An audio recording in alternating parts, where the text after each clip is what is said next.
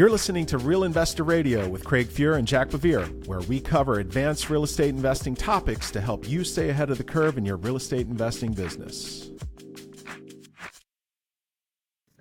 Well, hey, everybody, welcome to Real Investor Radio. I'm Craig Fuhr, and I am surrounded by experts, experts, experts today. Jack, good to see you. Absolutely, you too, boss. Fred, great to see you as always, always sir. Good to see you. Jack and Fred both. Uh, uh, Fred is obviously the founder of Dominion, the Dominion Group here in Baltimore. Jack is a partner at the Dominion Group.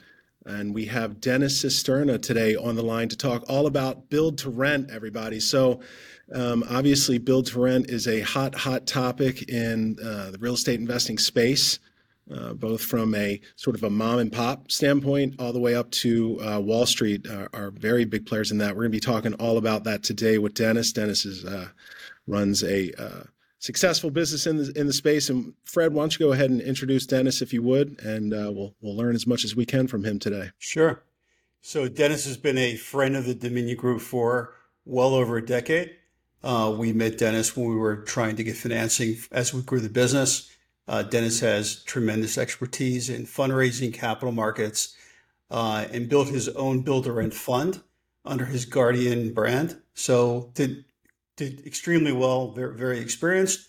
And Dennis is also my partner in a Sentinel uh, net lease uh, fund that we built over the last five years. Thanks for having me, guys. Well, it's good. To, it's good to meet you, Dennis. Thanks so much for taking the time to speak with us today. Hopefully, we can uh, pick your brain over the next episode or two, and and uh, really sort of learn more about build to rent, um, where it's been, and some of the headwinds that you might be facing right now. So why don't we get, just jump right in, guys? Um, just taking a look at some of the the news that's been uh, out on on the internet lately. Uh, I think the common theme that I'm seeing is media seems to be uh, hot and cold on build to rent. You know, if you listen to like Jack just sent me uh, an art uh, um, a news piece from the Today Show, and it was pretty fluffy, a lot of happy talk, and it was this notion that you know we're living in a time where the cost of home ownership and the cost of renting is sort of at parity tough to get a loan. Most people can't afford the down payment. A lot of Gen Zers are, you know, really not that interested. Uh, it seems. I, I read a, a, report the other day uh, where it said 44%. Uh, they surveyed RealPage surveyed 2,000 um, multifamily renters ages 55 and younger, and they found that uh, those with incomes between 20 to 200,000, more than two fifths of them, 44% of them said they're pretty darn happy. They're really good with renting. And if you talk to Gen Zers, they'll tell you that 51% of them will say that renting is the best choice. And I think that's sort of what we're hearing in the happy talk, the CNBCs, the CNNs, you know, um, they want to tell us that that build to rent is really the the magic pill to solve all of our housing woes right now. Dennis, why don't you jump in here anyway and help us out? And what's been your experience? Tell us about your experience thus far. Sure, sure. Uh, well, my, my, background, I started my career as a housing market analyst. So I've been uh, long in housing and, and, residential investing for my whole career. Worked for Toll Brothers and Lennar for a number of years and uh, have been involved in the build for rent sector since 2017, which frankly doesn't seem like that long ago, but it's eons compared to a lot of the new entrants in the space. Um, so, you know, our first experience with it was buying uh, 40 inventoried houses from a home builder uh, and just operating part of that subdivision as a rental community. Uh, and then over time, uh, we we expanded that business to buying entire subdivisions, uh, and then um, buying land and having builders fee build for us, and then ultimately developing our own communities as well from the ground up, uh, including entitlement. So um, I, have kind of done and seen it all as it relates to the the build for rent sector um, and how to enter that market. Um, you are right in the sense that there is uh, an extremely strong amount of demand for rental products across the country.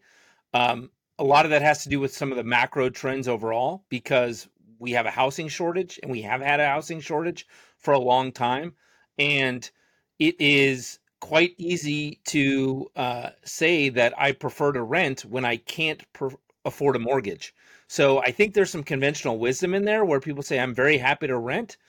Um, and ultimately, people would be happy to rent or buy because they just would like to have a house, but we're not really producing enough housing um, for the population overall.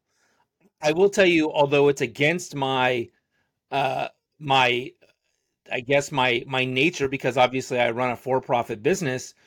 Uh, I don't agree that renting is always the best way. If you look historically at wealth creation uh, for the middle class in in America, it's through owning your own home, and it, with the advent of um, of build for rent, you are taking a lot of entry level supply away from first time homebuyers, and you're putting it into the rental market. Um, now, there's an opportunity there financially, um, but from a socioeconomic impact, I, I, think it's actually negative as you see income disparity grow greater and greater uh, across the different quintiles uh, of the of the market. But the demand is there. Uh, I think the problem that you will see in this sector, especially now that interest rates have gone up, yes, interest rates have gone up, so it it, it eliminates uh, people that for to be able to buy their home, but also make, makes it much harder to go fund uh, these build for rent communities because your interest rate to borrow as an investor is much higher as well. So yields have been compressed in this ultra low interest rate environment to a point where people were expecting that to happen forever. And now that interest rates have doubled in the span of 18 months, it makes a lot of these build for rent projects uh, financially unfeasible unless you are literally okay with clipping a very low coupon and kicking the can down to an environment where interest rates are, are low again. It just depends on what kind of investor you are. But you know, for investors looking in in the build for rent sector now, um, if their strategy is I'm gonna I'm gonna go clip a two or a three percent coupon because I have to use negative leverage, and I hope that one day interest rates come down so I can make a good profit it's a freaking pipe dream. Um, I think you. So, so my job on the show here, Dennis, is to slow it on down. You know, for the folks that uh, that don't speak uh, Wall Street and sort of all those things. So, sure. And you that you gave us a lot to digest there. Um, one one uh, question I had was, what markets are you currently in? So, uh, our portfolio is in Texas, Florida, Georgia, uh, and the Carolinas sort of um, the very the, the most popular states for build to rent right now. Yeah, but but I would also caution I, I, would I would caution you to say that the majority of that portfolio was tied up before the middle of 2021. Um, mm-hmm. Um, those markets became ultra competitive um, during that period of time, and the barriers to entry became much higher. Um, so I, I actually think there's a good runway in a lot of secondary and tertiary markets. Uh, our build to rent um, joint venture is is partially capitalized by a large private equity firm who doesn't want to go into those secondary or tertiary markets. But there's a number of operators um, that that I know and I have worked with in the past that are having great success um, in more affordable Midwestern markets where the barriers to entry are lower, but there's still a good amount of of housing demand for rental product.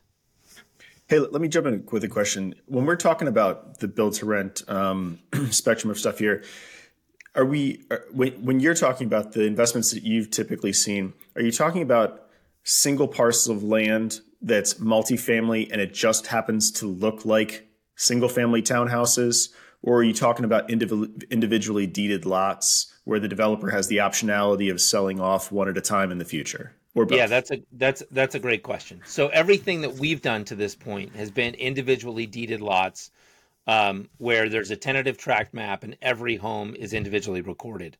Uh, there are obviously investors out there that focus on single plat transactions where uh, it is similar to an apartment building, right? You've got essentially 140 units on a single parcel.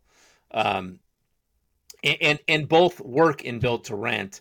Um, I think when you see that type of product on the single plat, it's typically more of a kind of villa fourplex army barrack type of product as opposed to uh, more traditional townhomes or even truly single family detached homes or, or even duplexes. So my understanding is that whether it's individually deeded lots or a multifamily parcel, financing can be the financing for the developers doing those deals, looking at those deals.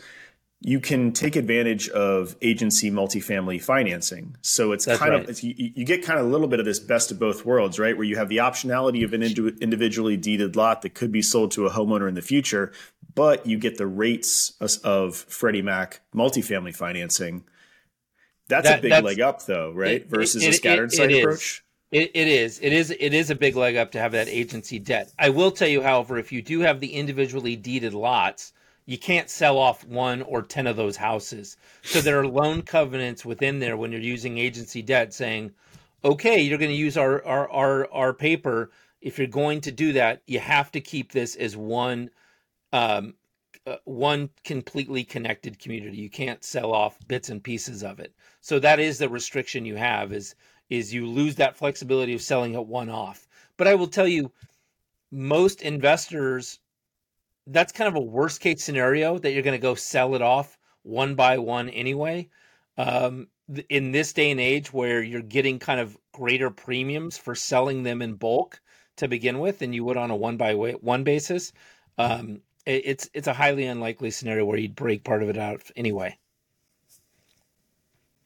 So the one of the things that I've always uh, well I've heard right at conferences where build to rent's a you know a common topic these days um, is that that there this may be a new market right it's a it's it's historically un unserved I guess you'd say because in the past folks went from renting an apartment get married and then they go buy a house whether they're ready for it or not whether they want to be in that area or not um, and with kind of like the changing um, social structures, right? People getting married later, having kids later, the opportunity to rent in a location while you're, you know, and have a, a single family lifestyle is something that you know previously wasn't as as you know much of an option for folks. And so maybe even you know the rents that you can get for those uh, you know ha- have you seen developers being able to push rents even above from a uh, even above where you know kind of I guess kind of market expectations because they're offering a product that really wasn't available to the rental market before yeah i would tell you there's definitely a obviously there's a premium for new housing and new construction versus uh, existing product um, that's number one uh, two, it really it depends on the location where that product is being offered. So if it is the only game in town where it's it's the first time there's been new product available in 20 years, yeah, you're probably going to push it well beyond what the comps are going to show you in that market. Uh, and that happens at a lot of places that have been built out for a long period of time, right? So if you go into an area like Cleveland, right? Cleveland doesn't have exactly a, a ton of new housing permits to begin with and you put a, a community in there that that's 30 years, you know, it's it's been 30 years since anything's been constructed, you're going to be able to push rents even though it's an affordable market to a greater degree. Um, same thing with areas that are up and coming where you see a lot of job growth. Uh, maybe it's close to a lot of commercial services and amenities. Uh, the demand for that is going to be greater and allow you to push rents uh, uh a little bit more than maybe you anticipated. Uh, in addition to the absorption being greater, as well. You know, that's an, another big part of this uh, is understanding how long it takes you to go and actually stabilize that community. So, like a couple years ago, when when interest rates were a lot cheaper, right? These were easier. These these projects were a lot easier to to pencil because the refi debt was was so cheap, and and then hey, and then rents went up like freaking twenty percent in a twelve month period. Um, and so a lot of folks who were in prior to 2021 did very, very, very well, right? Yes. If you got stabilized by 2021, you you, you knocked the cover off the ball. Um, and so, what's your what's your view now? Do you think it's a dead model for the first in this higher interest rate environment, lower projected rent growth environment? Do you think it's a dead model right now? And these folks are just like, hey, you were, you know, you're, you're pregnant, you know, and you, you know, there's no such thing as half pregnant, and so they're just like waiting it out like would, would do you think like any anyone entering this market today is a fool uh, I would not say anyone is a fool. I would say a lot of people are fools, um, but I think it also depends on what a what your investment objectives are, right? So, if you are a legacy investor that says I have a macro bet on rental housing in the United States, I don't know if the debt is the driver of your business to begin with anyway, because the next two to three years is just a short snippet in your overall investment horizon. Mm-hmm. So for legacy investors, I get it because if you can buy at a discount today versus what you bought a couple years ago, and you're just going to weather the storm of, of affordability, not as big of a deal. So those are the people that I, I I totally understand them continuing to enter into the market. Could they get a better deal two years from now? Sure, they're probably banking on it. But if they can add an extra thousand or two thousand units now, they will. I think for groups that are more IRR driven uh, or operators that are are working off some type of promote structure where they need to clear hurdle rates in a short period of time to to gain profit that is a highly speculative bet right now because you cannot generate those terms now there is no imputed equity on day one from a current acquisition if anything you're probably losing equity you're diluting that equity over the next 12 months so there are a lot of projects out there that are currently being developed or capitalized with what I would consider to be more short term capital, opportunistic capital. And, and those folks are going to need a lot of help. They're already needing help. And, and to give you some color, even on our own, uh, some of our own portfolio, although we absolutely hit it out of the park, I, I will consider that to be more luck than skill, just because we got lucky on the timing. But even on our own, there was a uh, there's a project we have in Florida where um, we did it as a fee build, but it wasn't even finished being entitled yet. Uh, and with uh, delays through COVID and everything else, you know, by the time we were ready to actually break ground on construction, our construction costs have elevated. The interest uh, rate had had gone up. The deal was going to. It went from a yield on cost that was around a six and a half percent cap rate, six six and a half percent yield on cost when we were borrowing it at three and a half right? Mm-hmm. And, and, we weren't really taking the construction risk because there was completion guarantee by by the builder that was involved. Well, now the yield on cost is under five percent, and my cost to borrow is seven. So, are we going to go build? No, we're not going to build. You know what we did on that? We sold it to a publicly traded home builder because mm-hmm. that was the best exit. So, and I think what you'll see right now it's it's it's weird. You know, we kind of originally thought that home builders would be a, a great partner in the build to rent space, and ultimately they will. But right now, because interest rates are so high and overall housing inventory is so low, most home builders are selling gangbusters right now because they're really the only inventory in town, especially in a lot of these these hot markets that that Craig mentioned. So what are they doing? The hardest part of home building is always replenishing your land supply. So they're going back to these uh, these these build to rent guys that are now underwater and saying, "Hey, I'll I'll pick this up from you." And if if the build to rent guy bought it right, maybe he can make a few bucks. If he bought it wrong, he's selling at a loss. Hey guys, before we uh, roll on here, can we can we sort of um, break down the the players in you know, in the in a typical deal. Um, it sounds like there's the builder, the there's the aggregator, there's the guy who you know the the, the funding. So yeah. maybe you could, maybe you could just speak to some of the moving parts there, Dennis. Yeah, before before Dennis jumps in on that, I, that I was going to go right there, Craig. I think it's interesting because it used to be it didn't matter as much. You could be you could be a fund investor buying into build to rent. You could be the money side. You could be just the the guy that that that bought the lots and then you hired a builder. Uh, mm-hmm. Money was cheap. Uh, cost cost of goods were were lower. Things were more plentiful. But I think what, as Dennis alluded, uh, it, I guess it depends on where you are in the food chain, basically.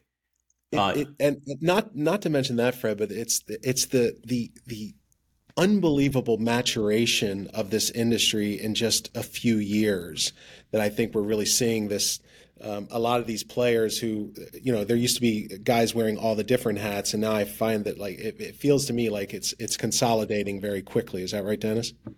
Uh, there there has been a, quite a bit of consolidation and, and maturation, and I will tell you, it, it's because everybody in this market is chasing yield in a competitive landscape, right? So this will paint a very good picture for your your viewers, listeners.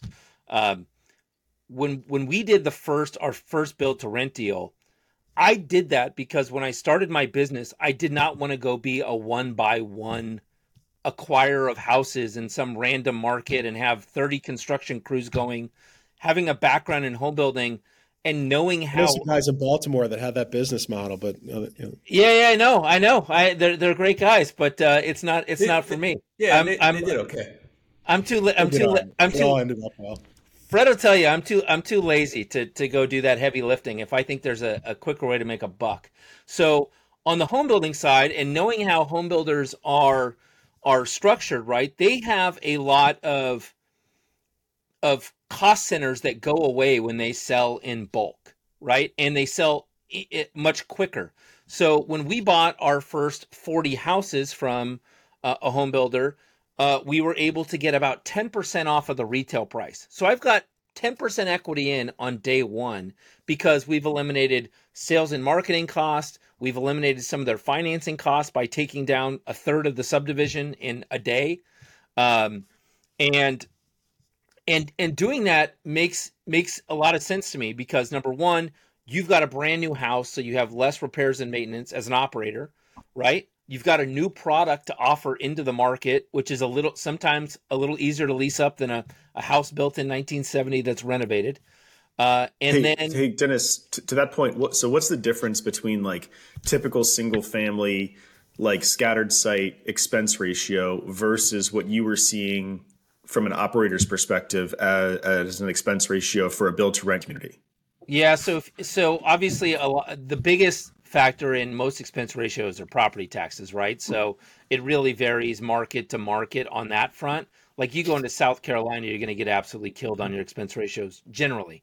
But but let's say overall, you could probably expect to knock your op if your operating ratio on on existing single family is 40%, it's probably 35, 34% on um on on new houses. Gotcha.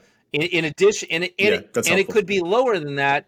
Could be lower than that depending on how sticky how sticky your tenants are. Obviously, single family has a huge competitive advantage over multifamily in the the turnover department for tenants. Build for rent communities have an even better stickiness than existing SFR. So so it, it could easily be 20% or or more of a discount uh, from an OPEX perspective. Um, and then so looking at the the the fundamentals of why this made sense uh, initially, it was like, oh, well, I can go do all this work and go buy houses one by one and renovate them, and hopefully I can get to like a at the time a five and a half to a six cap in a primary market, or I could go buy houses in bulk on a brand new house, take no construction risk, and be at a six plus. So for me, that was kind of the no brainer as a way to scale the business efficiently with brand new product, um, and and be able to control my pipeline a little bit easier. And then What's then that conversation sound like to a to a builder when you roll up and you're like, we'd like to buy one third of your development here?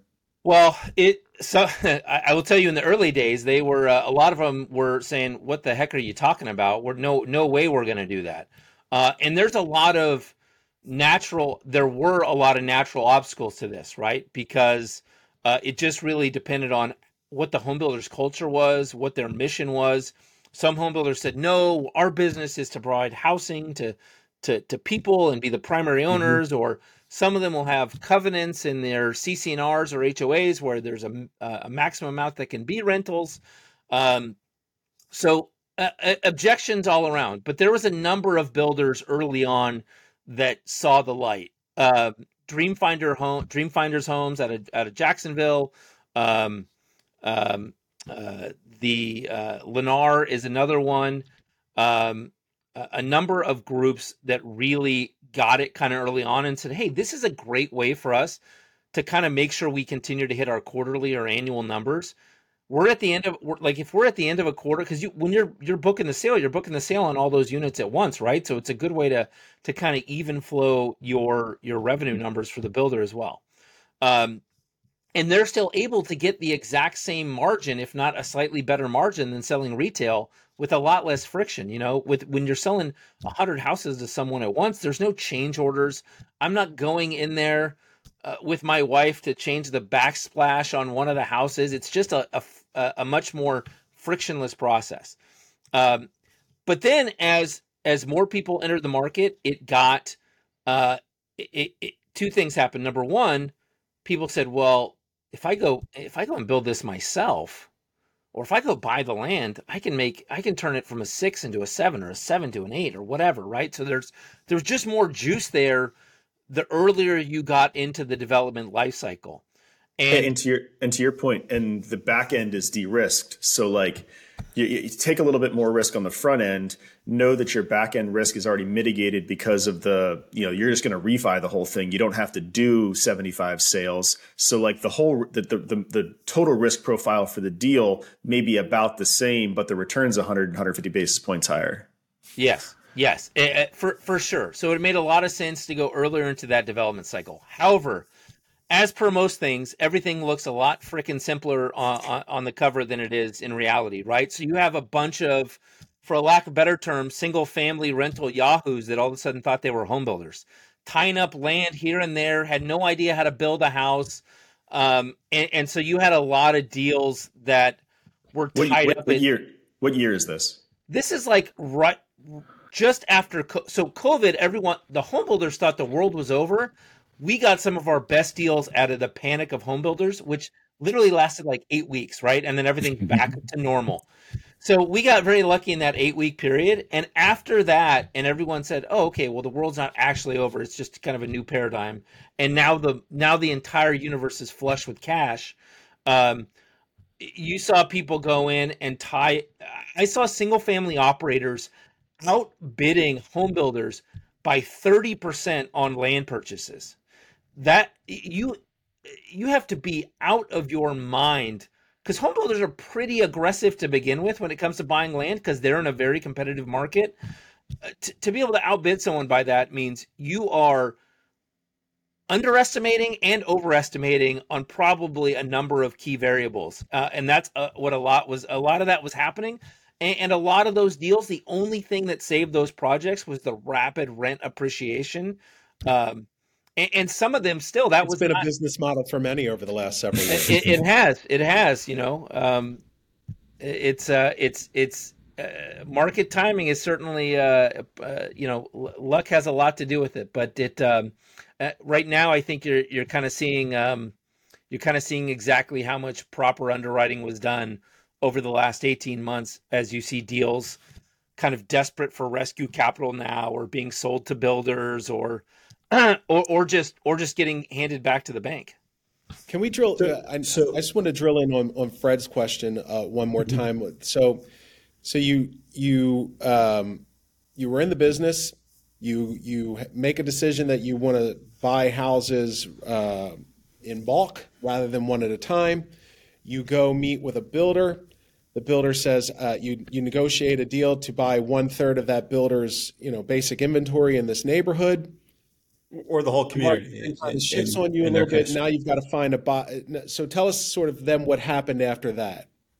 Uh, so uh, you know, when I did my first deal, I worked for a large publicly traded company, um, and about eight months after that, uh, with some prodding from Fred and a couple other friends, uh, they said, "Why don't you just go start your own firm and do this?" Um, and so, uh, so I did, and so we, you know, I uh, I closed on my first community probably, I don't know, three months, four months after I started my firm uh, on, a, on, on another deal in Florida, and um, you know went to go raise money for that. Brought in an, an LP equity partner. We hired a third party property manager to lease it up the property, stabilized it, refinanced it, um, and now it's it, that that one was actually in an opportunity zone, so it's a little bit different, but but sure. beyond that, everything after that was I, I partnered with another long term friend in the industry, um, Thibaut Adrien. Uh, his company's called Lafayette. So we started Lafayette Communities, which was a joint venture between my firm Guardian and his Lafayette. And so um, we said, hey, let's do this. Let's build it. Let's scale it. Um, so you know, we we started underwriting deals together uh, we went out to uh, onto Wall Street. We got a big private equity firm to back us as our LP investor, um, and he was already he already had internal uh, property management. So we really had the infrastructure in place there to go get it. And I already had great relationships with home builders, um, spending the last 20 plus years in the industry. So we were just out there hunting and we were not competing against very many people at all in 2018, 2019, and then the first part of 2020. But like I said to Jack, after after COVID kind of settled the housing market down, it everyone and their mother came in and announced that they had raised 500 million, a billion, some crazy ass number that if you actually look at the total scale of the build for rent sector, there's no way they could deploy the capital. But yet hmm. here it is, one group after the other that's uh, somehow going to, you know, build 10,000 houses in the next three years. So, so let me ask a question because I think that segues a little into all that happened. There were a, a lot of folks who got into deals they shouldn't have got into because money was cheap and they had to deploy.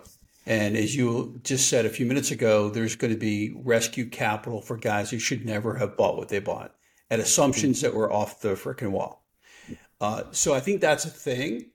But then there's also who does it work for today? There's mm-hmm. still there's still a slice of the market. Uh, and I'll pose an example or I'll pose a question actually. Jack and I were talking with a, a pretty significant uh, kind of mid-sized small builder guy, entrepreneurial builder out in the Midwest. Uh, he's he's able to buy lots aggressively. He's able to to kind of come and maybe finish the development side on something that's broken, get it to finish lot, and then and then do a 20, 30, 40 unit development. And he's a builder at heart. He's able to buy well. He, he's not looking at yield. He's looking at basis. And he's looking to put it down at a basis that he thinks from a replacement cost makes a lot of sense so that he can his issue is yeah, but cost of funds are high. Like he's not a he's not a capital markets guy, but he's a builder. So I guess the question is, you got two two things that have been said here is what's going to fall apart, and how do you act on that if you want to, and then who's it working for? Yeah, well, I would say to, to answer the second question first, the people it's working for are are really the groups that do have a good land basis or are creating value in the deal from entitling the land or ultimately really controlling costs.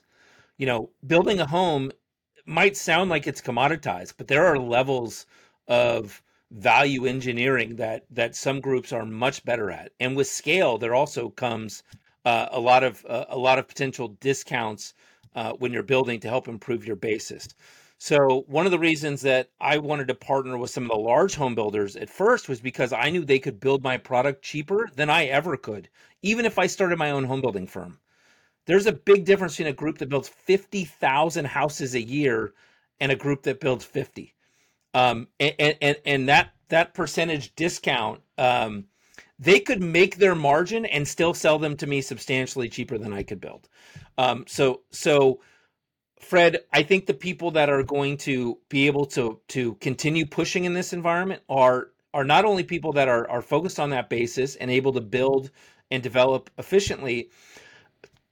Uh, it's also people that are willing to go to markets that have higher natural yields, but maybe not the growth that you're going to see in an Orlando or an Austin or somewhere else. Like going I've always been a big believer in secondary and tertiary markets. There are gold, and in fact, this is part of our investment investment uh, thesis at Sentinel. Is is I like to go into Midwestern markets and other secondary markets that have a cool narrative.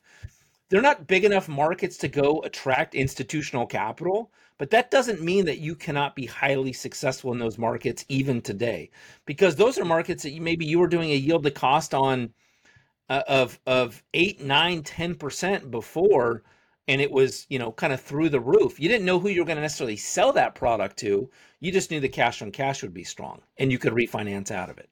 Um, now I think you still get a very good yield for yield to cost in those markets, but your cost of capital is more expect is more expensive. So, is it can it still be accretive? Yes, and I think that's all you're looking for in this market is mm-hmm.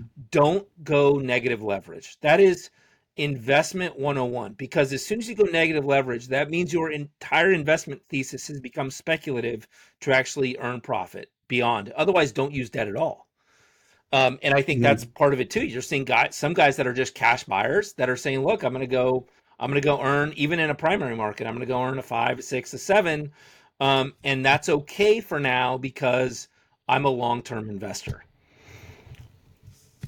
Um, and, and, and, oh, sorry, I, just to answer okay. the second second part of, of, of, Fred's question in terms of how do you participate in the distress.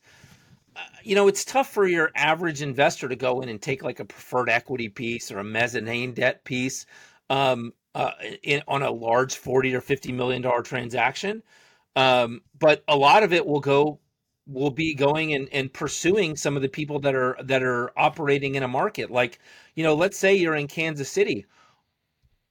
Go to the building department for the city of kansas city or some of the outlying suburbs and you'll know what the build to rent project pipeline looks like. You can contact those sponsors and say hey you know i noticed your project got a building permit six months ago but there's nothing in the ground. What, what what's the status? What are you guys trying to accomplish? I will caveat all that though by saying some of these deals don't have a place for rescue capital right now because they are so far underwater. Because there is no exit that makes sense if your basis is too low or your basis is too high, excuse me. Wow. What's uh, something that I, I think that uh, that we've seen from some build to rent folks that we're financing is that they think that you know that, that they're they're pinching pennies on the construction costs because they're project managing the thing themselves.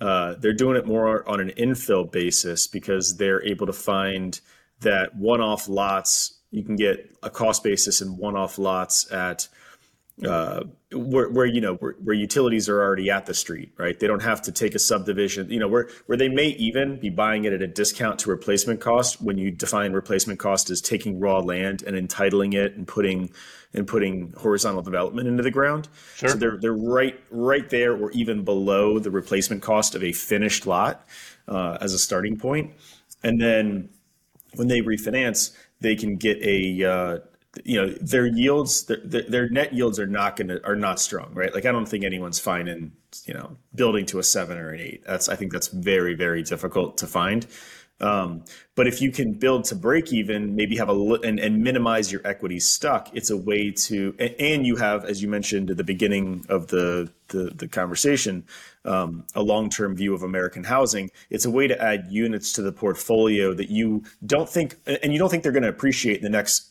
couple years. But you know, either the Fed is going to get inflation under control and rates are going to come down, or the Fed's not going to get inflation under control and rents are going to go up. And so it's a heads you win, tails I lose, or sorry, heads I win, tails you lose. Um, you know, hedged bet, I guess, on just American housing. Period and as you mentioned you know and easier to operate than e- easier to scale and easier to operate than than doing it a bunch of one at a times uh, look, I would agree that it's. I think it's better to break even in this environment and grow your portfolio than just sit on the sidelines and you know pick up a new hobby. Hmm.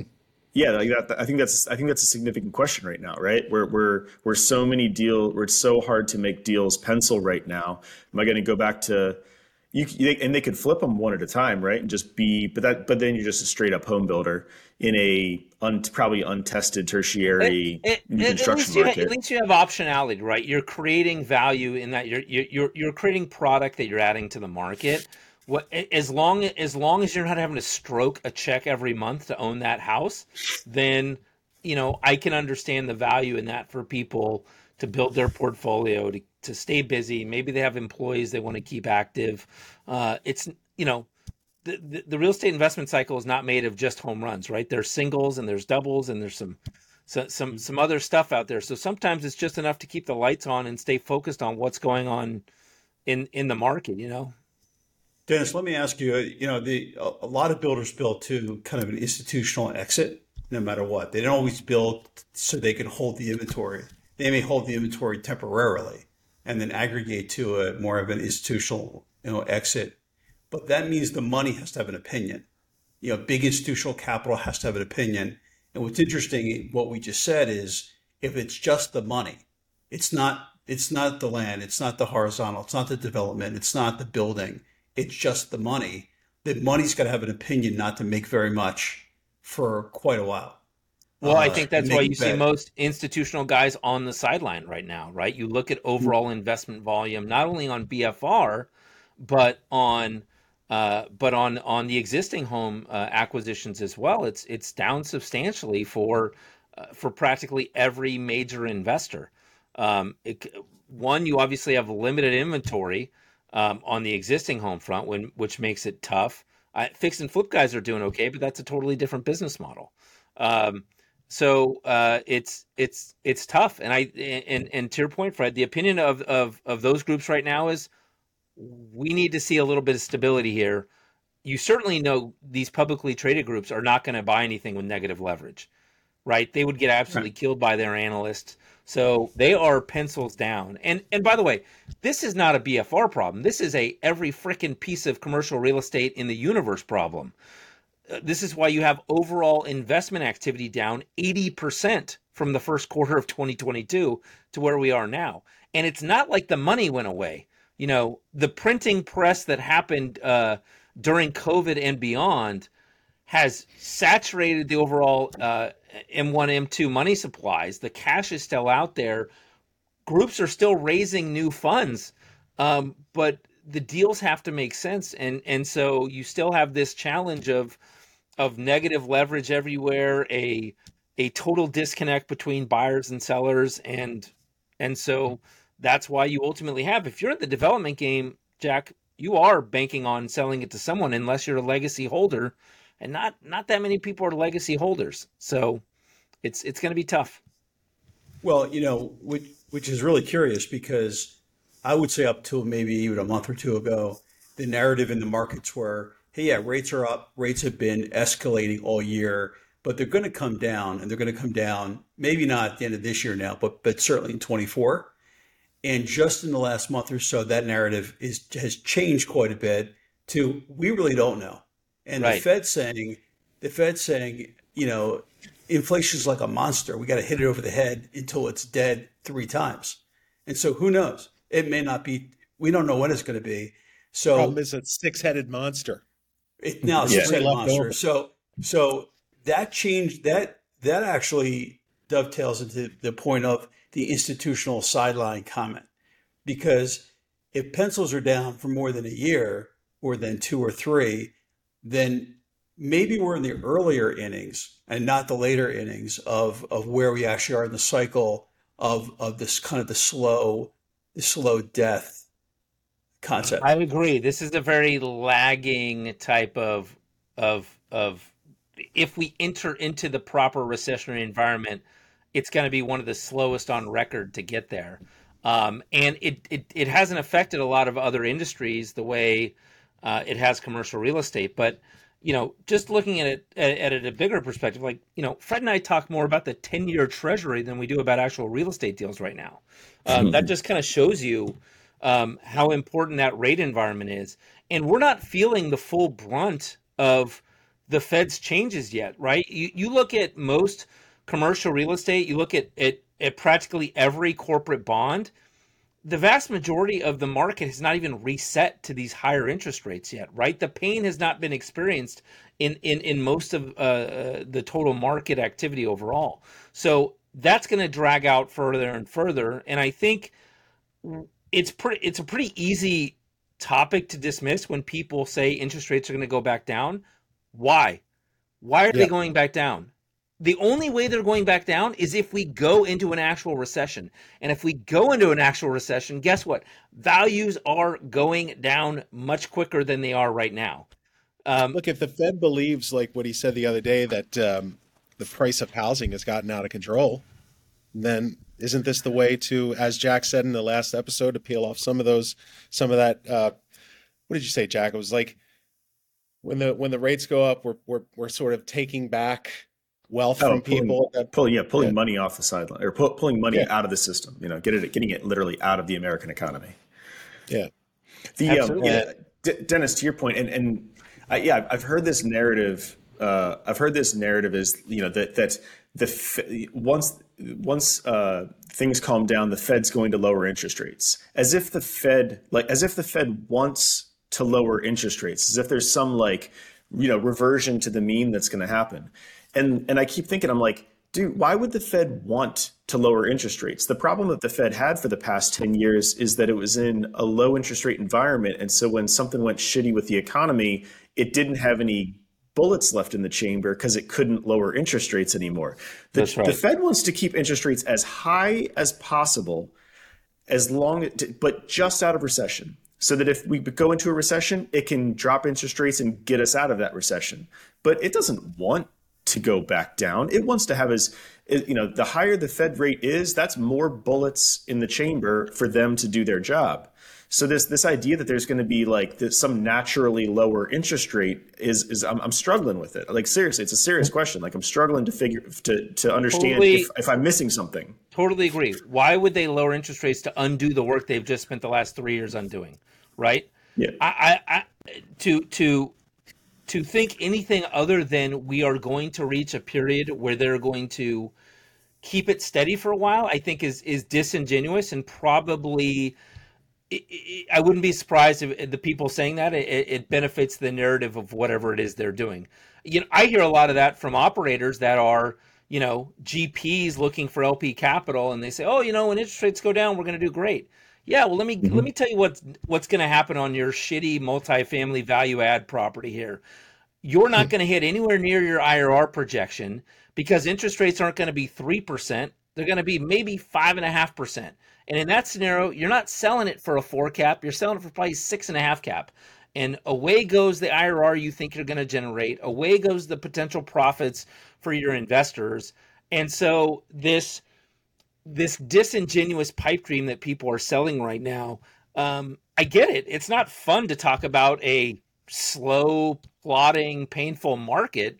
But you know, if anybody kind of forgot from 2011 to you know, first quarter 2022, you know, over a decade, we just had rampant freaking growth nonstop about everywhere in the country, every asset class. So it's okay if we get punched in the stomach a few times for the next couple years as the market resets. It's just a necessary part of a market cycle. There's this uh, one of the recent something you made me think of is uh, one of the recent announcements I saw was uh, MetLife MetLife Investment Management announced that it's getting into the single family rental business, predominantly in the, the build to rent space.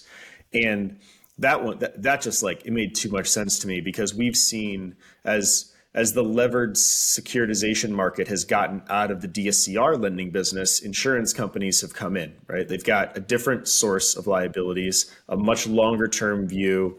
Uh, they can have their own and, and they do have right? They have teams that, that come up with the metlife investment thesis across asset classes across sectors.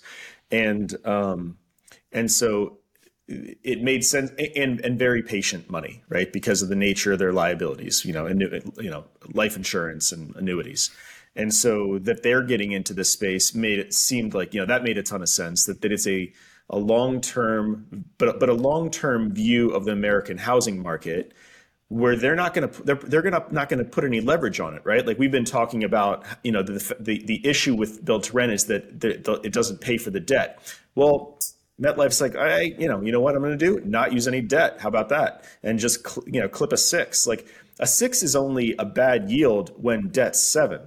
But in, you know, but two years ago, six was freaking amazing, right? right? So like, uh, they just decided, hey, you know, the guy who's going to use less debt, right? The money who's doesn't need debt like smaller operators do, they're just going to dominate that space for the next, you know, several years and buy up a shit ton of houses, right? Because they're they just they don't care where the cap where the capital markets happen to be right now. As you mentioned, they're making a much longer bet on this on this asset class. Yeah, look, I, and I, I I'm not going to argue with that because it, it, you got to put your money somewhere, um, and it makes sense knowing where the headwinds of demand and supply overall are for housing in the U.S. to to put your dollars there. But you know, the vast majority of real estate investors do not have that type of patient long view on on where they play. So that's that's the challenge for the rest of us that aren't endowments, insurance companies, pension funds is how do we make a buck so we can put our kids through college? because you know we, we we honestly don't have that much time to go run these strategies um, and, and, go do it in scale, right? We most of us aren't sitting on the type of capital necessary to have that patient of an outlook. We need to create value in what we're doing. I mean, that is really why I am pencils down on build for rent projects right now because there's no value I can create today relative to the value I could create in 24 or 36 months from now. Um, so I'm looking for other opportunities in the entire commercial re- uh, real estate market. I'm looking where I think there's some type of arbitrage or or value creation potential, um, which you know it's challenging right now all across the board. I'm becoming a much better pickleball player, but uh, you know, uh, uh, other than that, it's you know it's needles and haystacks. Um, all right, guys, why don't we wrap it here? Thanks everybody for tuning in to episode 12 of Real Investor Radio. We're going to come back with Dennis in just a bit for episode 13. Come on back and check it out.